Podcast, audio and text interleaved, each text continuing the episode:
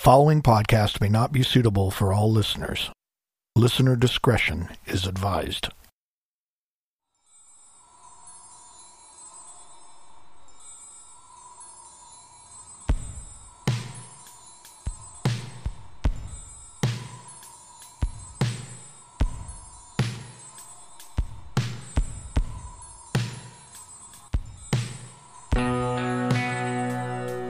I remember as a child being able to go outside and play till dusk. All the neighborhood kids rallied around and we enjoyed our time together. These days, it's much different situation for our children. That it is. Oh yeah, you're back. um, I'm still mad at you for leaving, um, and leaving me with the pissy director who stormed out of the studio a few episodes back, and I haven't heard from him since. I'll smooth things over with him. At least this time you didn't trash the studio. That's because I had no one to party with. It's been a little silent in the friends department, especially the ones that leave the country without me. Anyway, tell us a little bit about your trip and where we can view your adventures. It was amazing.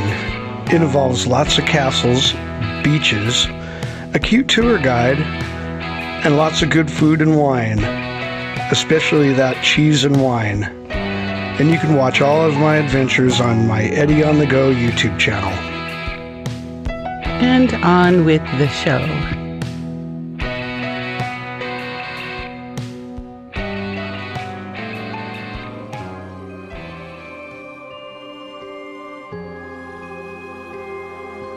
On Wednesday, October 21st, 2009, nine year old Elizabeth Olten went missing from St. Martin's, Missouri. On this particular evening, Elizabeth's mother, Patty Preiss, was preparing to make the family's dinner when there was a knock at the door. The knock came from their six year old neighbor, Emma. It wasn't uncommon for the two girls to play together as they lived relatively close. With only a forest separating them, Patty allowed her to go play and wasn't concerned about Elizabeth staying out too long, as she was deathly afraid of the dark. In October, it gets dark earlier, and the sun would usually set around 6:30 p.m. This is when Elizabeth's mother became extremely worried. She called Emma's home and was told that Elizabeth had never been there. Her next call would be to the police. Within 15 minutes, her property was swarming with authorities. Patty would visit Emma's home with the officers. But Emma's grandmother stated Elizabeth had never come to their house that day. Searches begin of the forest at this point, and they suspect maybe this child became lost in the forest. Authorities and volunteers search the perimeter between Patty's house and her neighbors. Patty also continuously calls her daughter's cell phone. It rings to voicemail, and Elizabeth never answers. Authorities are able to contact the cell provider and order an emergency ping. Several pings occurred before the phone died. They believed Elizabeth to be in the forest, though they were not ruling out other scenarios. There is still a possibility her phone is in the forest, but she was taken. Search teams were formed with over a third of the small town joining in this search.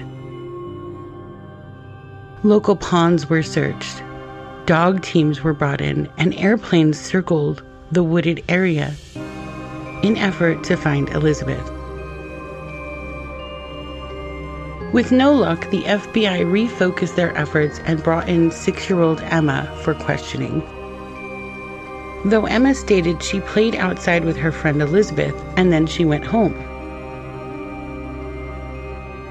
Sometime after this first discussion with Emma, she added to her story. She stated that she and Elizabeth played together outside. But shortly after, she claims to have fallen in a thorn bush and began yelling for her sister to come help her. Her older half sister, 15 year old Alyssa Bustamante, Emma, Alyssa, and two other siblings lived with their grandmother. The four children were known in the area, and it was very typical that they played with all the other neighborhood children. During Elizabeth's disappearance, authorities had accounted for all the neighborhood children except for Alyssa.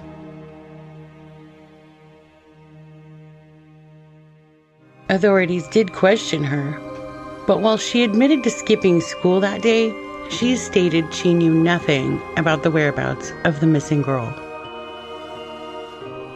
At this time, Alyssa was not considered a suspect. Searchers continued to search the wooded area, and local volunteers found what appeared to be a grave. A forensic team processed the area and deemed it a potential crime scene.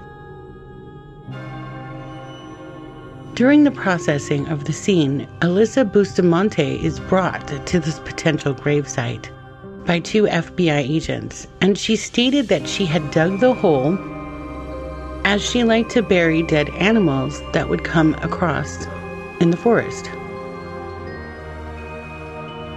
After processing the grave, authorities announced nothing was in it. And nine year old Elizabeth is still missing. FBI obtained a warrant to search Alyssa Bustamante's home, and what they find is shocking. The inside of her bedroom contained writing on the walls some in marker and some in blood. The writing on the walls was bizarre, and at times there were poems about cutting and a silhouette of a person drawn in blood with slash marks on it, with her half sister Emma's name next to it. There were letters from her father taped to the walls. Alyssa's father, Cesar Bustamante, was in prison. Her mother, on drugs and not in her life. Alyssa's journal was also found. The disturbing entries stood out to the agent searching the room. One particular entry that had been scribbled over. It was dated October 21st, 2009 the day Elizabeth went missing. The FBI was able to determine only some of what was under the scribbles and brought in Alyssa for more questioning. Once in the interrogation room, Alyssa was accompanied by her grandmother.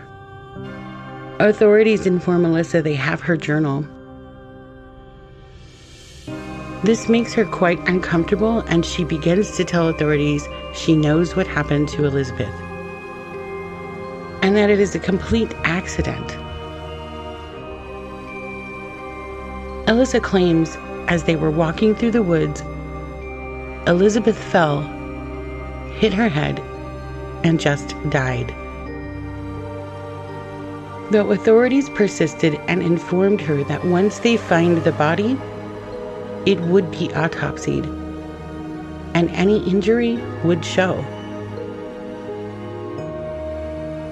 Authorities went on to ask Alyssa if Elizabeth's throat was slashed.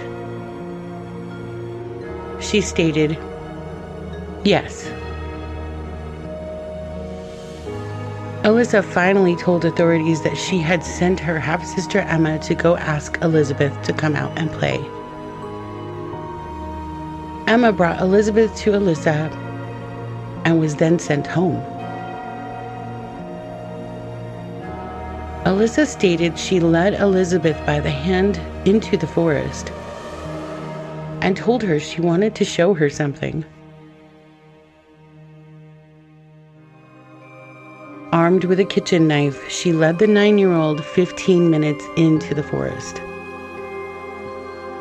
Alyssa brought her to a pre dug grave and then strangled her, stabbed her in the chest over six times, and then cut her throat.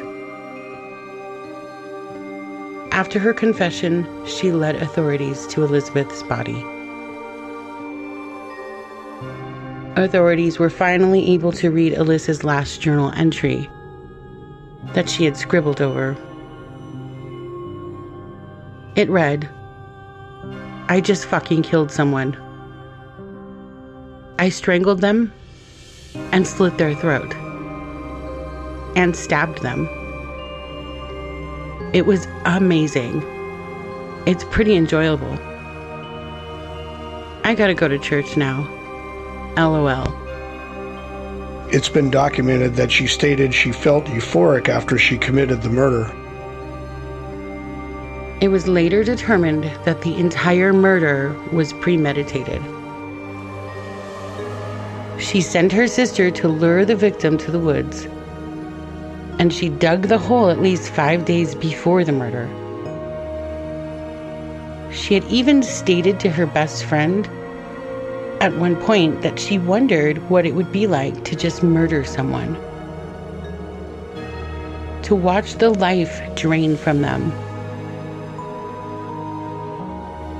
Two years after the murder, a court date was set. But the defense filed a motion to throw out her original confession. They stated that some of the questions could not be asked at the interrogation. A judge agreed, and her confession was thrown out. Prosecution could no longer charge Alyssa with first degree murder. They finally offered her a plea deal second degree murder and armed criminal action. Then she was sentenced to life in prison with the possibility of a conditional release in 2024. Geez, that's not too far in the future.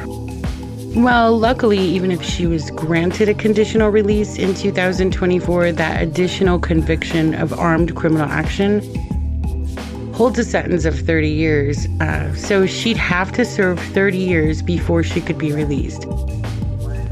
Which puts us in 2054 and she'd be 60 years old. In this case, though, there are two children lost. Alyssa had troubled childhood, um, and there were so many signs that no one caught onto her social media, for example, she would often post that she liked cutting herself, and her profiles would say her hobbies were cutting herself and killing people. She even told her boyfriend that she wanted to kill someone to see what it felt like. Sounds like her grandmother was overwhelmed with four kids and just couldn't deal with her issues. Yeah, for sure. Um, just an all, all the way around a terrible story. Yeah. Hey, let's get out of here. Um, cocktails are calling my name. Oh, most definitely. If you're new, you can visit us at unexplainedrealms.com, Facebook, Instagram, YouTube, Twitter, and TikTok. And don't forget to smash those like, subscribe, and follow buttons and don't forget to hit the show notifications button on Spotify so you can get reminders when we drop a new episode. Don't forget to click on our sponsors' links when visiting unexplainedrealms.com with a variety of brands and products to choose from and the most exclusive deals just for you. This podcast is supported by Anchor.fm and V Media Studios.